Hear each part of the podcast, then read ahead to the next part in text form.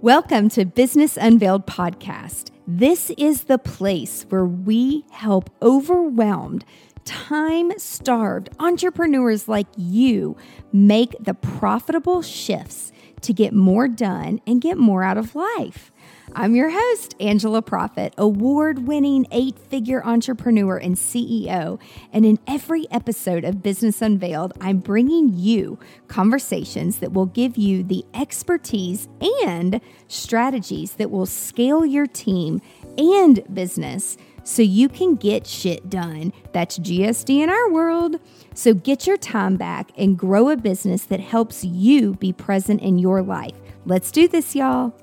Today's guest specializes in creating versatile products and innovative services for the ever changing digital landscape, which is like, I feel like daily. He's the builder of a strategic partner relationship engine. He's an expert at improving processes, business strategies, and he's an executive leader who drives critical new growth. Design driven entrepreneur is his passion. He strives to always create innovation technologies that are innovative, seamless experiences, both well designed and intuitive. He has dedicated his life to engineering the future to drive us all toward the brightest and profitable pathways while following people first ethics. Everyone that is listening, you all need to know more about how to sell better and how to close better and how to pre qualify. And what if there was something out there like a technology thing that could tell you if your pre qualified lead, you think it's pre qualified, but it, it, it only goes so far, people, without some type of tech tool. And so that's what we're going to get into today. I'm super excited. Today's guest is Rob Turley, founder of White Rabbit Intel. Welcome to the show, Rob. Hey, Angela. It is great to be here. I'm very happy to do so. And uh, yeah, no, you're right. It's like pre qualifying, except not like credit card pre qualified where it's a lie. It's like the real thing, the real deal. So it's it's if you look at a standard marketing funnel, you have well not a marketing funnel, but it's like a marketing funnel. It's like sales and marketing sort of mixed type yeah. of thing. But um at the top you have awareness and then you have capture then you have mql and then you have qualified lead and then you have sales qualified lead opportunity proposal close right? It's a lot That's of steps. Uh, so we pretty much can take things that are in the capture stage where you just capture the lead or download a lead list and it takes them somewhere in between the sql to opportunity point. So that's it's already done it's it it really does simplify the process and it saves people so much time in the sales process. Before we jump off and tell people what you do i want them to to know if you can share a little bit how did you decide to get into artificial intelligence ai and tell us how you came up with the name white rabbit because that's the name of your company. Mm-hmm. so I guess how I got into AI, um, it wasn't a decision; it was just a project. So I was working for a custom dev firm, and we decided they the leadership there decided we're going to build this application. So what we had to do is that we had to take IBM's Watson, that AI. We had to pretty much strip it. Uh, we had to make it about five to ten times as powerful we had to redo all of the data in there. So imagine writing the dictionary like a thousand times because um, it was with natural language processing. So you had to redefine all the language because the natural language processing uh, word and contextual identification things that uh, IBM did with Watson was total garbage. I mean, uh, no no offense to IBM, but um, that's why they're not the leader in the space of of NLP. Yep. It's just that they made that open source, so that was a good place to start. That was not going to cost us like millions of dollars. So we had to take it, redefine that. We did literally months of manual data entry to do that. Imagine doing manual data entry, writing in contextual stuff, and then every single word that has to do with every context of every single subject, and then blog articles that relate to it that I could read those too, uh, uh, nested in there. 60 hours a day, every day for two and a half months. You literally drown. start losing your mind. And we were doing that with 38 people backing it. Like, yeah. do your eyes start crossing? Oh yeah, like, no, you literally start like talking to yourself. You start losing your mind. Um, so that's what everybody in the company was doing, and it was nuts, all the way down to the to uh the uh you know the desk the desk clerk. Right. Oh my gosh. Everyone was doing it. So that was such a nightmare uh, to get that done. I mean, we created something re- very powerful, innovative, and incredible. Uh, so it was worth it. But uh, that process was so painful that uh, the first idea was that we wanted to create artificial intelligence to create artificial intelligence because it's such a nightmare to, to create those data sets. So we originally built an AI to build other AI. Turns out there's no market for that yet because nobody knows how to build it in the first place. that was news to us. So uh, we started there, and then people said, "Can you get us leads with this type of a process?" We said, "Sure." So we got in the lead gen space, realized how shady and terrible that space is, and uh, how yeah. such a lack of trust. It's insane. Uh, so what we did is that, uh, yeah, we had to get rid of that. Uh, we pivoted, and then we were going into looking at what was happening before. Uh, you know, what was instead of just doing it an actionable thing moving forward, what was happening before like the past and the present to define targets and then we evolve beyond that to predict the future. So pretty much we went into being able to score opportunities so we can define who your opportunities are before you even speak to them. So it's actionable insight. Everybody aggregates a ton of data or most people do most large companies but nobody knows what the hell to do with it. Right we know what to do with it. Oh and the name. Right. Forgot about that. So yes. the name that we White Rabbit is White Rabbit Intel. The reason why is because if you take the red pill, you can follow the white rabbit down the rabbit hole and see the world for what it really is. But if you take the blue pill, you'll wake up as if it never happened. So we like to think we took the red pill, follow the white rabbit down the rabbit hole, and went through the gap in the matrix. So from the movie The Matrix, that's what that's from. Uh, follow the white rabbit down the rabbit hole uh, when you leave the matrix. It's just kind of like a little uh, sarcastic humor behind like AI runs the world, but we don't actually know it. It kind of does. Um, and also it's uh, we we love Alice in Wonderland. So I think of three impossible things before breakfast. And our company, one of our company mantras is um, nothing is impossible. Love it. And and it's true. If you put your mind to it and you focus, you can do it. You you really can. So I would love for you to share more about how the AI works. And I know what some people listening might be thinking is where does all of this data aggregate from? And what should they be doing with it once they get it all? So rather than saying how it works, because that's going to bore people to death, it doesn't matter how it works. It could be a money. The it could be a monkey in a basement on a bicycle powering a light bulb, but if it made you money, who cares? Right. That's the way that they think. So I'm not going to get into that. I'll kind of touch on it in a really simplified way. Well, actually, you know what? I'll just tell you in one sentence. We quantify human beings. We turn human beings into predictable numbers, zeros and ones, predictable. That's it. When you really want to break it down, that's brass tacks. It's what we do. Um, but outside of that, really what we're doing is that we are enabling sales and marketing teams to be able to know more, win more, and close often. Like you could see up, oh, it's that side on this yep. side. If you're watching video, it's right up here. That uh, that's kind of the slogan, right? So what it is that we're doing is that we are breaking down sales and marketing data so you can see all the pain points. You can identify patterns that lead to success and understand everything that's going right or wrong. You could see performance statistics and everything, uh, what you're tracking, what you're not tracking. It's extremely helpful. So true, true to life business intelligence to the granule. Beyond that point, we're able to um, create an ideal customer persona by analyzing your customer ecosystem. So we know your customers better than you do at this point. And we're pulling tons of data from thousands of sources, uh, social media, uh, from uh, press releases, news releases, articles, blogs, everywhere, job sites. So we pull data from all over the place. It's all GDPR compliant. So those people that are like, "Oh, privacy," nope, it is totally that. And we actually we um, ditch anything that's personal identifiable information. We don't believe in it. All you need to know is the statistics and what to do. It's not about what the data is. That's just a distraction. The AI took care of it. Um, So we create this ideal customer persona so that way you can fix your marketing target. So you're now targeting the people that your salespeople have the ability to sell to, not just who's interested. because that's a big problem in the market.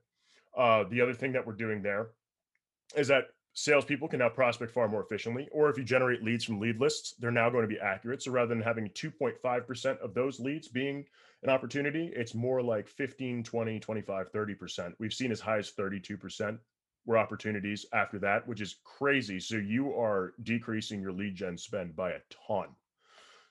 Beyond that point, you can take leads, you run them through a system, and then we can tell you precisely which leads are opportunities, and we can automatically eliminate up to 97% of unqualified prospects in minutes. Like if you had a list of 10,000 potential prospects, 95, 95 to 97% of the crap stripped out immediately. Don't even waste your time. So it's keeping sales from being a numbers game and turning it back into a relationships game. Because pre COVID, for whatever reason, I don't know why this plague struck the earth. Pre COVID, it was relationships matter. Mm-hmm. Post COVID, relationships are everything. Yep. It's always been relationships are everything. It's just that people forgot because it was too easy. Yep. So, for anyone that's listening, do they have to have a CRM and they already have to have their leads that live somewhere in order to hook White Rabbit Intel into? And then it goes, it's like the little spiders that go up and down the CRMs and pull names. And I know that you guys pull LinkedIn information and data. So, is that the first pre-qualifying thing like you got to have a crm you got to have some data in there first. Yep. well so you can't do data analytics without data right? It's impossible. Right. that's the point. Uh, though it does not have to be an integration. It's a standalone product. You could just export from a crm if you use like uh, mailchimp or cognism which is a lead gen platform that also has a little bit of a crm element to it and has like a mailing uh, email blast thing built into it as long as you have data and it's held somewhere and there are measurable outcomes like there's uh what is your ideal outcome or what is what is a desired outcome like the next stage or the next step or advancement in the sales and marketing processes think about taking a step down each level of the funnel. As long as you have something to be able to measure those outcomes like where it's marked with something saying oh they replied or oh they set the meeting with us or oh we sent them the proposal i guarantee you track some form of that. That is what gets measured and we can pull most of the data ourselves but any data that you have can be crunched. But we only need five attributes is first name last name company name. That's one way to identify which john smith. The work email address that's another way to identify but a lot of companies opt out of data crawling stuff so sometimes it doesn't work. And then their linkedin url because that's always public. So we can identify which john smith. We're not scraping linkedin we're not scraping anything. We have very good data providers that all follow the law. There's no liability. Um, on our end, they take care of it, and it is the best of the best data. We're talking the data where the data providers that you know, like ZoomInfo and everything, it's where they get their data from. So we get it straight from the source, and it's always fresh. We don't have a stale database. It's always pulling data fresh from the source because it transforms over time. People switch jobs. Uh, people have different interests. People uh, get different hobbies um, uh, people get you know hired, fired. Um, there may be a merger, an acquisition. Uh, they may have released a new product. They may be a new opportunity. They may be uh, like seasonality of sales and stuff. It's looking at all that stuff. So we're turning an ideal customer persona into something that was once okay. We have it set, put set it in stone, concrete forever. This is who we target. No, screw that shit. You're doing it the wrong way. It's it should be disposable because the customer ecosystem is always always, always transforming. With COVID, it was just happening at a faster pace. So instead of it slowly falling out of touch, it just went, it's going all over the place, you know, just whipping all around. And this is a perfect example of this is why you need this now. If you want to be ahead of the competition, if you are not data driven, get data driven. It is the future. And if you fall behind, you will be left behind. Absolutely. So I also know just so Rob and I worked on some a project together, which is where I I well actually one of your sales reps reached out to me on LinkedIn and y- y'all know me anything technology and and automation and AI I'm like what's this? And then I start looking into it and I'm like this would be amazing for one of our former clients and we you know they have a large email list and they have HubSpot is like one of the most robust CRMs But the takeaway from that, Rob, if you can give people a few tips on making sure that you have a process so that your team is inputting the correct data because like you were saying data in data out if you don't ask the right questions if you don't train your people to put in the right information when you go to get the data out it's flat and it's dead and you have a bunch of names and email addresses but that doesn't do you any good if you don't know anything about those people. So what are some things that people need to make sure they have set up and and asking the right questions and making sure the data is going where it needs to go so that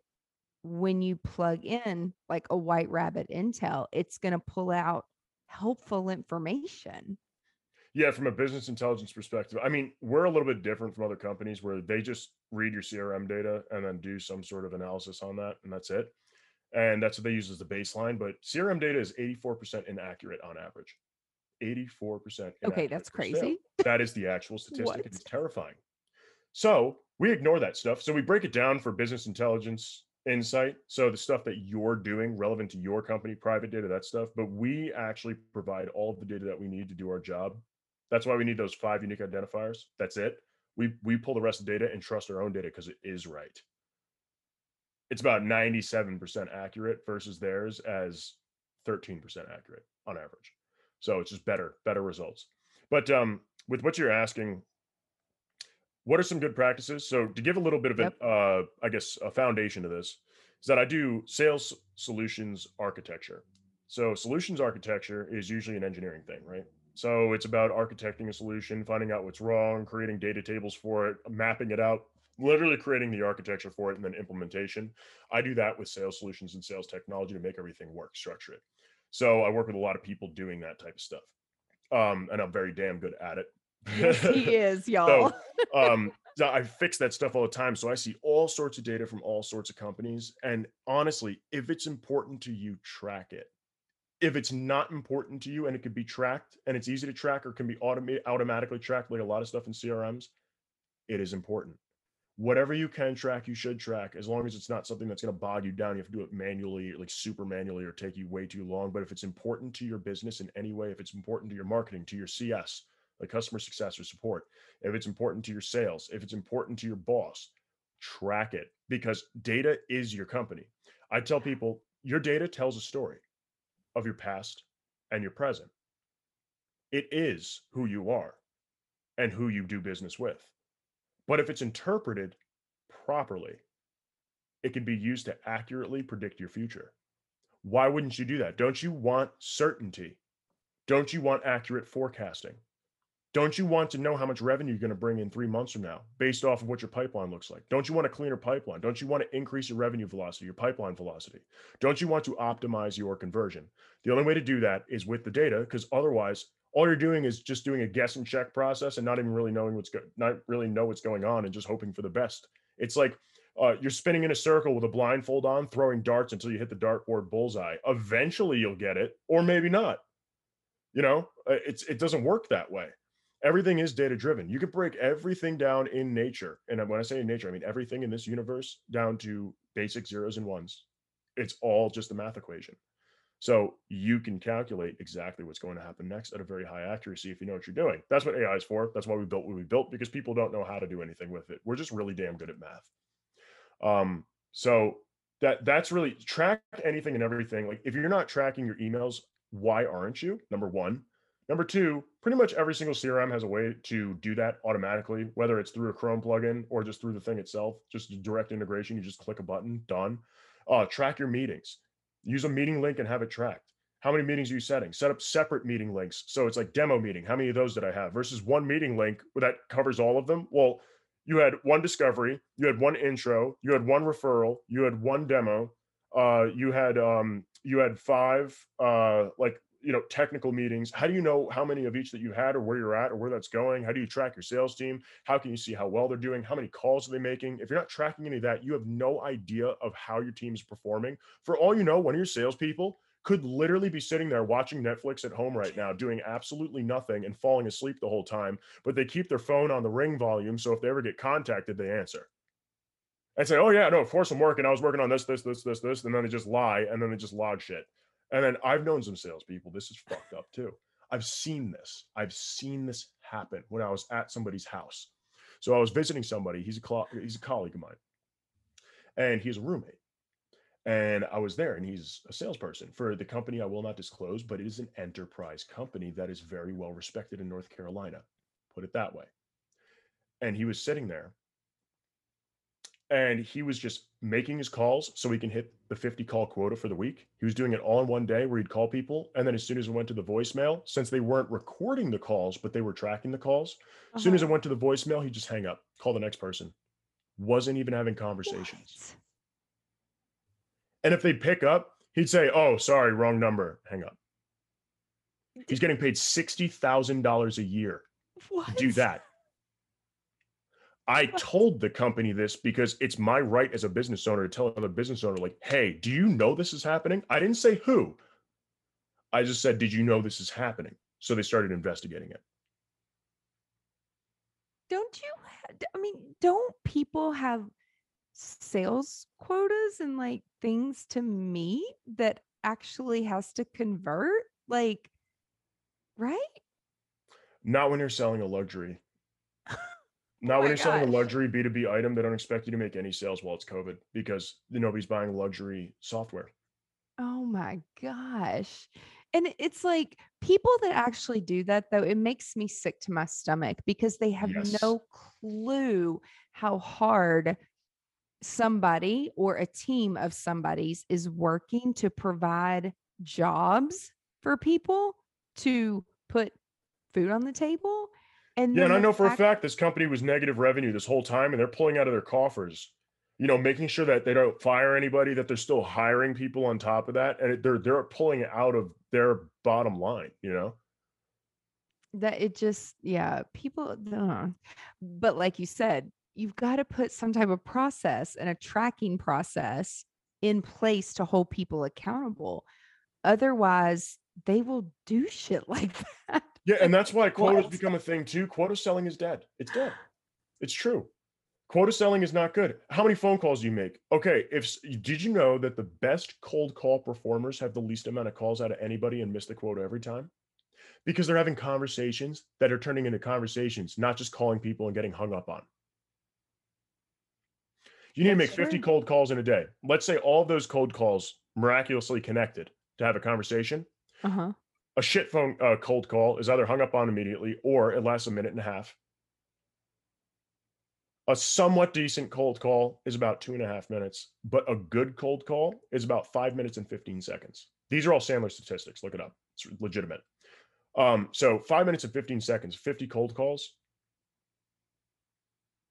That's, That's 250 insane. minutes of not ringing time. And then they have to log all the stuff. They have to take the notes and everything. That cannot be done in a day. It's impossible. No. You cannot achieve it if you're doing a good job. No, that, that's crazy. I do want you because you have some really good stories about when you all first launched and some companies that you all have worked with to help people understand their data a little bit better. Like when I was talking with Helen, she was telling me a few different stories. Can you share some of those I guess you would call it statistics or more like outcomes of sure. how you all have helped some of these business owners really identify who that they need to be targeting and how it's impacted the bottom line.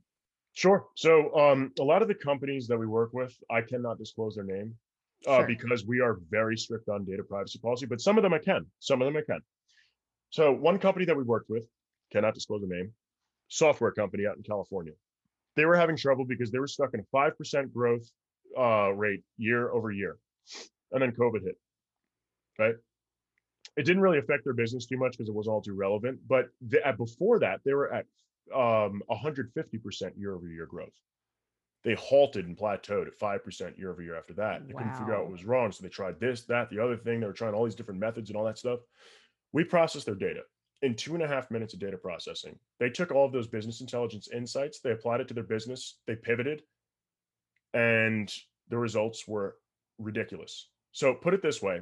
I mean, I'm sorry to say this, but the the, the VP of sales there was not doing the right things for the company. Mm-hmm. From that data, five days afterward, I got a phone call saying that she was fired. Not half the sales team was fired. because they weren't doing anything. Yep. They weren't even tracking their phone number or like their email a lot of the times or their title. Who are you even talking to? Nobody knows. What but um, anyway, beyond that, beyond that, uh, in four and a half months, they doubled their revenue from 40 million to 80 million. That's incredible. Yeah. Uh, another company we worked with um they got a compared to the data that they processed so put it this way gold standard sales consulting firm right gold standard so we processed their data and they couldn't believe it because they are the best of the best at it and it's about targeting uh, they teach people how to target and sell target and sell in three minutes of data processing we proved that this company that is the king of doing that has been targeting the wrong people for the past four and a half years. They couldn't believe that the target was true. Like they humored us. So they did a five day outbound outreach campaign, cold outreach campaign, like light marketing, just just to humor us.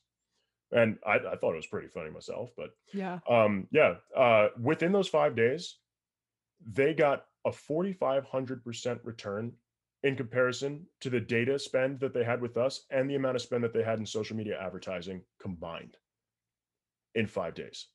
Wow. And then another thing, they broke every single outbound outreach campaign, monthly, monthly campaign record that they've had since they started the company in five days. And and and I'm just I'm over here thinking like, and how much revenue over the past four years was lost? Yeah. A and lot. you know how much they spent to make that happen? how much? $1,200. That's insane. Uh-huh. Like it's it's just you don't know what you don't know, but I do know something. If you're doing something that's not working for that many years, Well, people don't know it's not working because they're sticking with what worked and they think it's just working less and there's something wrong with the market. No, your target's wrong. uh-huh. The target is constantly changing. Like I said with the ICP, the ideal customer persona is constantly shifting. If you're not keeping up with it, that's why things keep falling out of place, then kind of back into place. There's a lot of waves. You should be at a constant, steady growth. That's where you should be all the time. But people are not adjusting to be able to do that. Do you think that that has to do with being set in your ways and not having the leadership that has the big vision? Or like are people are i- are leadership just not looking at like what's going on in the company? People so are they're really good at looking at what went right. They Okay. notice what went wrong, they acknowledge it, but then they avoid it like it's the plague. What went right? We, we prove with our technology from analyzing data. We look at both sides. What went wrong and what went right are nearly identical. There's a lot of gray area. Like, say my fingers are all like the different things, different aspects. This right here, all my fingers connected. This is the gray area. There's just one finger left here. This is what's right. This is what's wrong. Wow. That's it. All the rest of it's connected. It's all just gray area. It overlaps. And so you're going with what went right, but there's still so much of what went wrong in there that that needs to be identified to be able to go far beyond just what went right. It's continuing to do, get even more correct over time and continuing to drive that. So driving profitable growth at scale. That's why we exist to reduce the cost of acquiring customers, to optimize conversion, and to drive just growth at scale. So think about, you know, that uh, diagram, the Venn diagram, where it's like there's uh there's fast, there's good, and then there's um what it's like fast quality good. What's that triangle thing where it's like you can have fast, you can have good, or you can have um Oh God, I don't know. yeah, but they all contradict each other. We're taking the, all those contradictions where it's either you invest in one, then the other ones suffer. That's how it works. Like if you give to one, it takes from the others. Like the faster you get, the less accurate you get, you less less quality there is. That type Yep. of thing. So we're able to take that trifecta. That that uh, it's a paradox in business. If you go fast, then you lose everything else. We have uh, our artificial intelligence is able to achieve all of those things at once because it could see far deeper than humans and do it at the speed of light, literally. So you're able to get that nice segment in the center that really doesn't exist. So you're able to achieve all of those things in minutes and correct that process because there's no bias, there's no assumption, there's no, well, I think we should do this. No, this is mathematically perfect of what you should do. So how does this and y'all, anybody that's listening, and, and I just have to say this because I know my mother's generation, for example, who you don't know what you don't know. They didn't grow up with it. They some people, you know, they just have such a negative thought process around automation, artificial intelligence, virtual reality, like somebody's coming to get us kind of thing. And I'm like, no, it help it really helps to enhance people the way that they are doing their job. So this is not to replace salespeople because you still have to have people. AI doesn't build relationships. No, it doesn't. People buy no matter what, as long as a business is run by humans, which, yes, for the foreseeable future, that's it. Yep. People buy from people that they like, that they trust, and that they can relate to. It's yep. not about the product or the service because there's always choices. It's about buying the relationship. Why do you think when an insurance or no, let's say a financial advisor leaves, let's say Merrill Lynch, and they move to Morgan Stanley, nearly all of those customers are going to move with that financial yep. advisor to whatever firm because they don't give a shit about the firm. They're all the same. It's carbon copies of one another. They care about the relationship that's built. And that's people. So I was at a conference and there was a hologram of the CEO of Apple, like talking to the group. And we were talking about how funny listening to, I think it was like Siri and Alexa, like asking questions. But the it's it just the conversation kept going round and round because the computers can't process feelings. And if you can't target or a feeling that someone is feeling and provide a solution for it, then you're likely not to, to close. So that's why computers are there to enhance the customer service experience and enhance the time and the productivity of a sales team. So, one thing when I first met you, you're like, salespeople are lazy. And I'm like, well, God, I'm selling all the time and I'm fucking working all the time but I own the company. And so it's different when it's your company. Nobody is going to love it like you. And if you really want to grow your company, you have to hire people and you keep having to hire more people and more people and more people. So I I do think that this is a great way to help enhance your people's roles. So is is that what they can do say? more and they could do their job. So rather than just, you know, if you didn't know this, fun statistic for everybody listening. Did you know that the average amount of time that a salesperson, like you know, uh, just uh, a, an average level or a senior level salesperson, spends in front of an actual opportunity, not not not a not a customer like a soon to be customer, but an actual opportunity in general? How long? One hour per day which means seven eighths of a salary is getting tossed into an empty office chair while the salesperson is just running around chasing their tail. And that's considered acceptable. That's crazy. That's not productive. Welcome to sales as a numbers game. We defeat that. We're making sales not a numbers game. It's all calculated on the back end. It's done. Stop chasing your tail, running around in circles. Spend four hours, five hours in front of actual opportunities instead of one. You've just 4x, if not 5x your input or your input to output. And also, too, do, do the results give sales reps or sales teams talking points so they know what is important to the person on the other side that they're talking to? No. Talking points, we don't actually, with the, one of the reasons, well, one, we didn't build it. We can, but we won't it's because when a conversation is scripted, as you know, like a podcast, if it's scripted, it's total garbage. Yeah. It feels fake. Script selling is the weakest form of sales. You don't know what you're doing if you need a script. You don't know your product. You don't know your demographic. You don't even know how to have a conversation with somebody. As soon as someone talks about something else that's not on the script, they immediately go, Oh, got to get back to the script. Where did it leave off? I can't be talking about this. And it's like panic. And then they get all jagged and then it's all fake. And it's like I'm being sold to by. Script selling is not effective, plain and simple. Selling is a psychological game, it is a relationship. I say that selling is just like dating. It's the set, it's the exact same thing. If you study relationship psychology, you will learn more about sales than any sales psychology book out there because sales psychology books are written by people who kind of know what they're talking about, but never actually studied real psychology and have no idea what any of it means. They're just going based off of their personal experiences, which on its own is like a psychological journal of an individual and not actual study.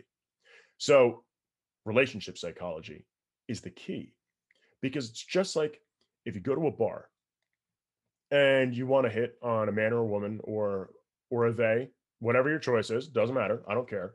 Um, you're hitting on this person. Yep. And when you hit on this person, are you going to walk up to them and just go with it, be like, "Hey, I like your shoes," or "Hey, you're really pretty." Like, whoa, okay, chill. It's called pitch selling. You've already given away. I think you're really pretty. Bye. You know, like that's that's they're gonna be like, okay, whatever. Eh, it's it's like that. It's it's like a relationship. You're going to ask them you know eh, tell them something that is truly unique that other people wouldn't notice. Look at the content they post. Look at the things that they're trying to achieve the things that they've done. Not just wow your role is really impressive or i'm impressed by your profile or oh uh, i see that you volunteered at this that shut the hell up. You read my profile and you're just spitting that shit right back at me and it's probably done through a robot. It's the way that it needs to be done is imagine like if you're at the bar and you say, I love the way that you took the time to braid your hair the way that you did because it complements your entire outfit because of the texture like every if you get really specific like that or your color coordination is incredible your shoelaces match your undershirt and i was able to tell right away. It was it's incredible. You did a really good job that would mean something it takes them back they go what? I don't pay attention to that. it's shocking. well no you broke the cycle. That's the thing. You, you you became unique. It was the first time they've ever heard something like that in their entire life. It means Mhm. that you're actually paying attention. What do people want? They want validation. They want to be heard listened to and be heard and they want to be accepted. And they want to feel loved. That's it. They want to feel like they matter. That's it. That's all people want.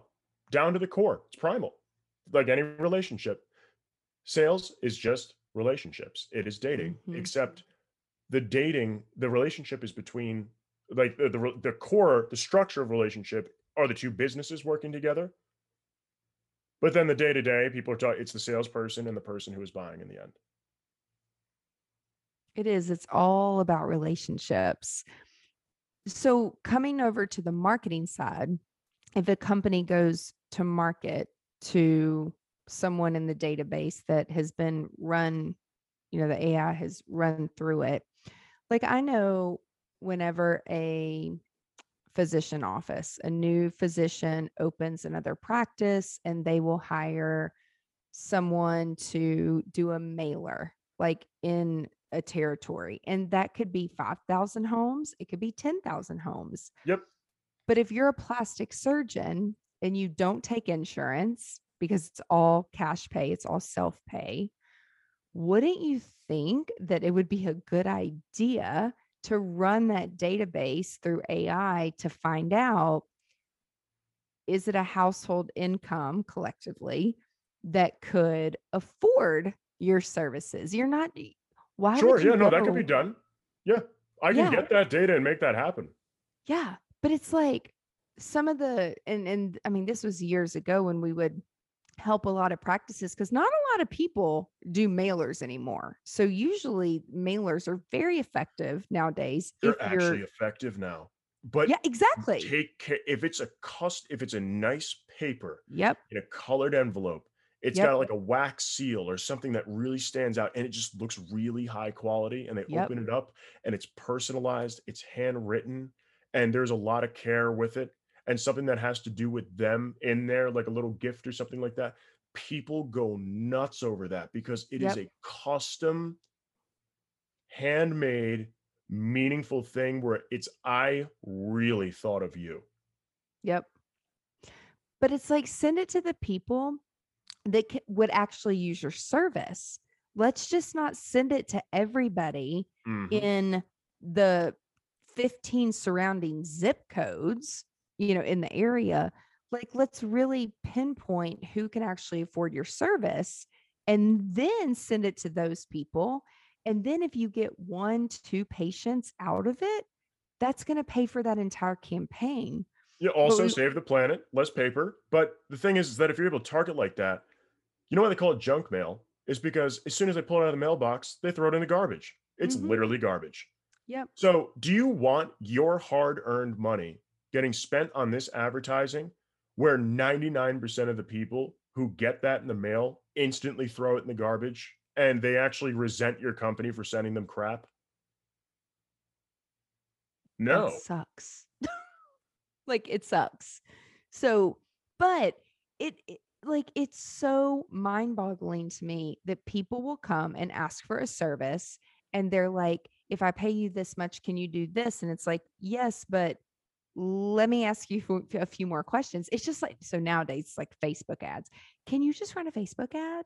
And it's like, well, do you have business managers set up? And do you have any previous data? And do you have any audiences built? And who's your target audience? And who are you selling to? And what's the call to action? And where are we taking them? And you know there's so many questions that you need to be asking so that you can get the result of what they think in their head is a good result and so that's where something like this is so valuable i know one of the companies that we we ran white rabbit intel through and we we pulled a bunch of stuff out and this company wanted to market now what you want and what's actually happening is two different things Yeah, and you what guys you want and what actually is going like what what the truth is are two Yes. very different things and often Very. the founders are the most incorrect people the way that they want it is the way that the way that the rest of the world will never see it because they literally created it Yep.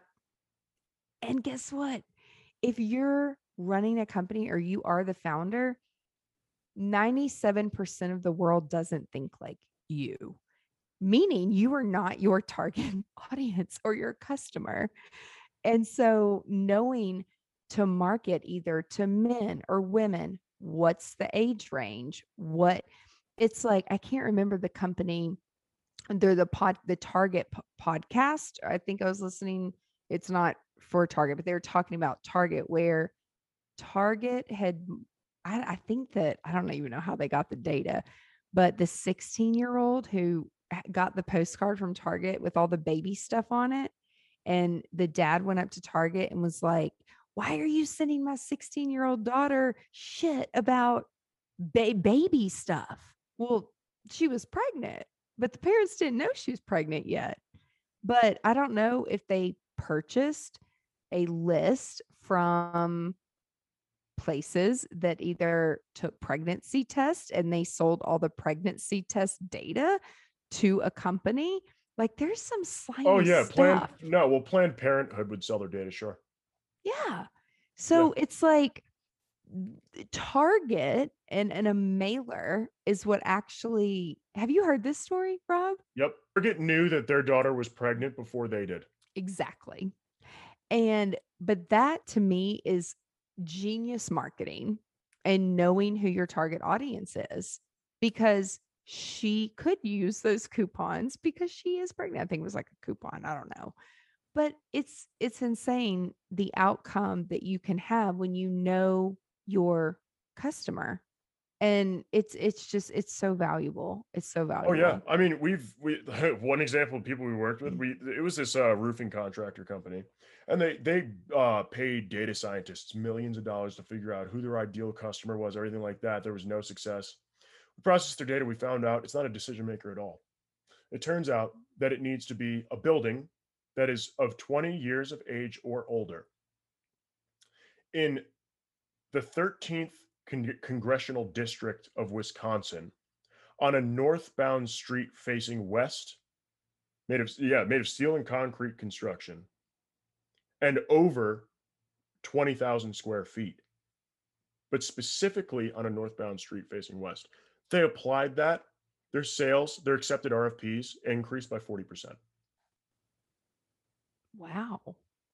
Yeah, it's, it's nuts. It's not about the person who owns it at all. It's all the criteria in the building. Eh, y- and like you said it though like who's the decision maker There isn't. and it doesn't matter. It's irrelevant. it doesn't matter like how and that and that was all discovered through ai Yeah. That's incredible.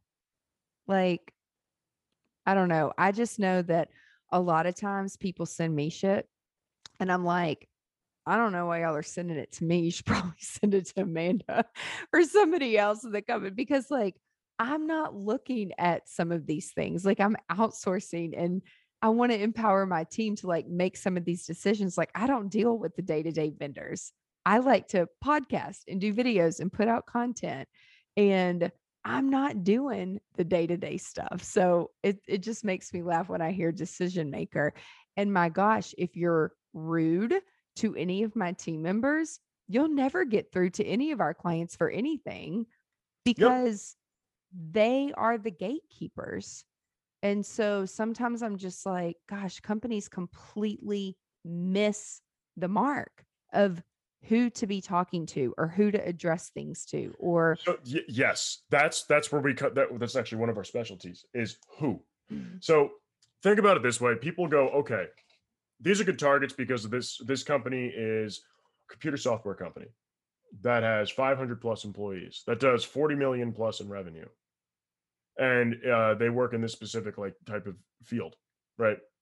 That's it that's their target. Uh that's a Truly. linkedin search it's just companies who at the company oh ceos why because that's the top and then you know that's the best way to get in there uh no it's not most of the time it's not. Or, oh, they have the budget. So you want to contact the budget holder because they're buying. Well, no, as well. They're usually the blocker because their whole job is to not spend money. Yeah. Wow. Look at that. So it's often not the person you think, and it can be lower down the totem pole. We are able to look like, let's say that in, in an enterprise company, there are 11 influencers that are affiliated with any deal. There are 11 people influencing the deal, whether a decision maker or not that's not relevant. There's going to be a couple of them, but there are 11 people that influence it. Just because it's the CEO doesn't mean that that person's going to be the best person to talk to. We can tell you the probability of success by looking at all those people and saying, you need to start with the customer success director. Even though you're selling a financial software, it does affect them in a way. It does, but they will champion you no, well, you will champion them. They will become your champion. You have the highest probability of resonating with them, and they are very, you know, they're very well respected in the company, and they know the CFO really well, and they talk to each other all the time. So we are able to measure the psychographic profile, meaning how well will you hit it off with them. So think about it as like the match.com for B2B sales. We've built it. The, the thing that everybody wished there was in this world. Like literally everybody says, Oh, I wish that existed. Guess what? It does now. Um, we built it. And so we're able to look at that and say, okay, you have an 86.7% probability of having a positive encounter that will result in a positive outcome with um, Jeremy Slater at uh, company XYZ, who's the um, customer success director. Meanwhile, the CFO, who you want to target because they hold the budget and they're one of the decision makers, well, you have a 2.37% probability of having a positive encounter, which means that if you're to contact 50 people just like him, only one would result in a positive outcome. Meanwhile, Jeremy, that's not bad. That's like if you contacted eight and a half people out of 10, you're getting eight and a half out of 10. Eight and a half out of 10, it would result in a positive outcome if you met someone just like him with that specific criteria. So why would you contact the rest of them? that's when sales becomes a numbers game. That's why we need all this automation. Nobody wants to talk to robots. The reason we use them is because it's unfreaking manageable. We make it manageable. If you cut out 95% of the fat from a list of 10,000 prospects, what does that leave with you? What does that leave you? 500 people to get in touch with. That is more than reasonable for a business quarter for an SDR to handle. And, and they can focus on the relationship. And they're going to convert. Yeah. Wow. Those 500 people are going to buy what you have based on or the analytics. at least likely to. Right, right. Rather than sifting through 9,500 that are highly likely not going to buy from you. So, like you said, why would you waste your time? The most expensive mm-hmm. cost to any company is cost of new customer acquisition or the cost of acquiring customers, CAC. The most expensive piece in the cost of acquiring customers is the labor. Like I said, a salesperson spends an hour in front of a real opportunity, only an opportunity, but a real opportunity a day. What happens if you can turn that into five? Well, you're five times as effective, which means the amount of waste, that's five times less waste instantly. You'd be stupid not to. That's the thing. I mean, uh, when it comes to prospecting, with some companies we worked with, we have eliminated 95% of the time spent prospecting. so that people can actually talk to the right people and convert. So from a productivity standpoint, like it's it's just why would you not use this? Yeah. Do you want to get shit done? Exactly. GSD people, quit Yeah. wasting your time. It's what it's there for. Technology is built to assist mankind in getting a job done that is uh, a result of laborious, nonsensical tasks that just need to get done. Automate it so you can focus on what actually matters the sale. And building the relationship. Yeah. And the relationship doesn't end once the sale happens. Nope. The, rela- the, the sale ends when business has concluded to its fin- fin- finality. When it's Mhm. done, done forever. Upselling is far more profitable and maintaining customers is far more profitable. It is five to 20 times more expensive to acquire a new customer than it is to maintain a relationship and upsell a current customer. but not everybody thinks that. Yeah, but we also reduce 90% of that cost. So it's pretty much even at that point. Yep. It's like bless their hearts. If they if they just want to keep spinning their wheels, I mean again, to me it's like build the relationship with the people that you already have. And we call them life cycle clients because it's like no matter where they are in the life cycle, they're going to need what we have and they already know the process and they know that they can trust us with their money and we're not going to take advantage of them. So as soon as I learned that business model of like quit trying to go out there and get so many new clients and service the ones that we already have and we already have their trust, it was a complete game changer to just look at things through a different lens. Yeah, but then imagine that feeling when you meet someone, you really hit it off with them. Our technology is able to provide that. That's what it's Mhm. providing. And so if you're maintaining your customers, you now have more time to do that. And then you have far less time spent trying to find new ones. So the amount of labor or the amount of people that you hire for out uh, for, you know outside sales instead of inside inside sales is like upselling and like all that stuff people you work with outside sales is if people don't know outbound. So the people who are doing outbound are far more efficient and effective. They could focus on that and then build relationships that are going to be long lasting that will go to become an inside sale that are very well maintained. They had a great entryway in. And another part is mqls marketing is so broken. Usually they're just in their own little imaginary marketing world, uh, marketing to people who are interested in whatever the hell type of community that they built. Where you know they they, they marketing people call it intent. And I don't mean to, to bag on them or anything, but intent has been mislabeled. It's it, it's if you say that someone has the intent and they're qualified because they downloaded a white paper, you know what their intent was? To download free. the white paper. That was the intent. Yes. Guess what? The intent's gone. They downloaded it. It's gone forever. There's no intent. It is correlated that they might be interested, maybe, but that's not measurable. In my mind, the closest thing to intent that marketing could possibly deliver if someone clicks a cold marketing email. Because who on God's green earth clicks a marketing email? I mean, seriously. seriously. The people who are clicking the marketing email, they need whatever it is because who the hell clicks that? They'll just mark it as spam or delete it. And then if people measure, oh, I had a 67% open rate. Guess what, buddy?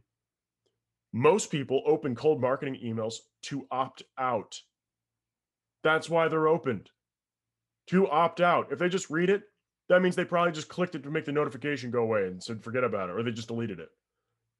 Opens are a loss, clicks are a win. Replies can Mhm. be a win, but most of it's nasty stuff saying take me off your list. but what what really is the win is converting them. But if it's a brand new company or a brand new lead, there is a little bit of nurturing that that should be in there to convert people. But with the AI, you've already gotten through all that bullshit and you can go in and say, okay, we have what you need. And then to me, it just it strengthens the relationship and the sale happens much faster than having Yep, to go through and nurture time people. kills all deals, right? Yep. Time kills all deals, and it's it's it's quickening that process. So you know who to focus on. So instead of a bunch of outreach to everybody, you won't forget. You'll be on top of somebody. You know, uh, not like in an invasive way, but just on top of them, just to make sure that everything's happening the way it should be. They need Yep. attention. They need their hands held most of the time, and they need attention paid to them because the buyer's journey is a very personal thing. But what uh, for uh, like for example, we can correct a marketing process where if they're being stubborn, they don't want to use the ICP to target because that's for sales or whatever, and the CMO doesn't want to listen. Well, we could take all of his precious MQLs, all of his precious little MQLs that he cherishes so closely to his heart that he perfected the messaging for and all that good stuff. Uh, we take all 57,000 of them, run them through the system, and then, oh, what happened? 99.7% just got disqualified. It looks like you're marketing to the entirely the, the, the entire wrong demographic. Yeah. None. It's garbage. That means that $2 million that's getting spent annually on marketing is literally getting lit on fire. It's like throwing it in the garbage. Yep. That is proof in the pudding. That is literally the mathematical truth that your marketing is wrong. Yep. So, Rob, how do people get in touch with you Oh, for sure. to fix Well, it you all? call my cell phone. No, no, I'm joking. I don't, I'm not giving that out. Um, so you can go to our website at www.whiterabbitintel.com. That's White Rabbit with two B's. And uh, feel free to either use the chat in there. It's not like really a live chat. It's just so you can like tell us that you're there. If you don't feel like filling out a contact form, you know, it's a shorthand version of just doing it. Um, and uh, you can you can uh, visit us on LinkedIn. So just look up White Rabbit Intel on LinkedIn. It's a little And- white rabbit in a black box, easy to see. And then you can find me on LinkedIn. So it's forward slash Robert dash Turley. Um, or you can find us on Facebook or pretty much anywhere else. And uh, And- I've got a podcast too. You can get yes, there. that's what I was about to say. Uh, it's called uh, well, the hashtag is hashtag DTRH podcast. That's D as in David, T as in Tom, R, H as in Helen podcast. Um, and uh, it's called Down the Rabbit Hole. That's what it's called.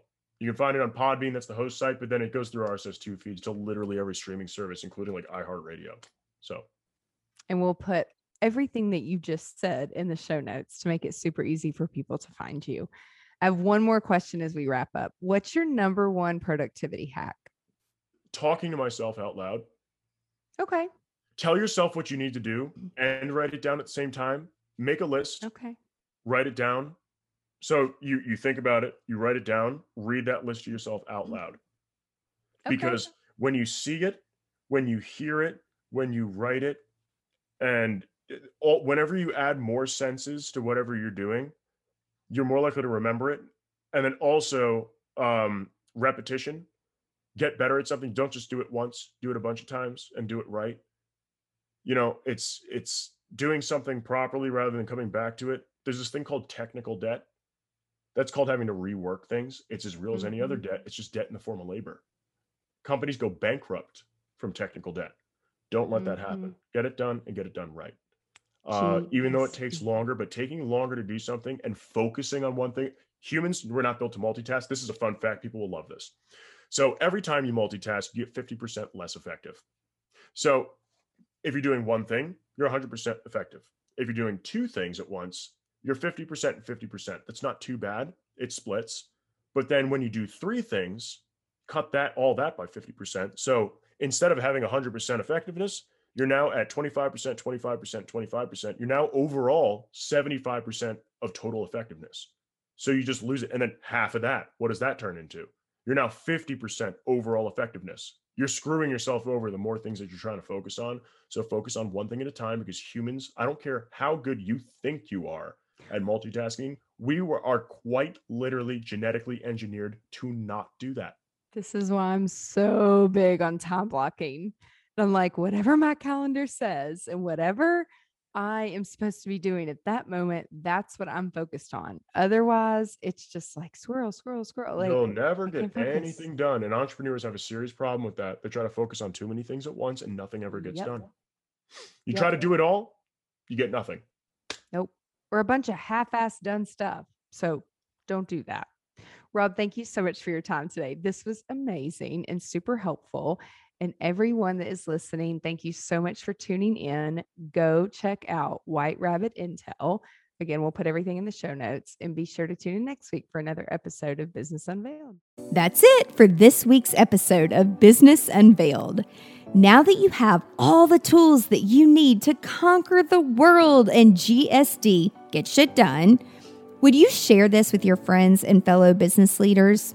One thing that would really, really help us and help new listeners is for you to rate the show and leave a comment in Apple Podcast, Spotify, Stitcher, or wherever you tune in and listen to Business Unveiled.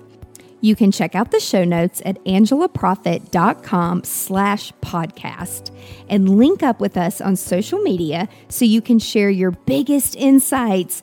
And I want to know your aha moments. Until next week, remember the profitable shifts and structures you're creating in your business help you be more present in your life. So get out there and GSD.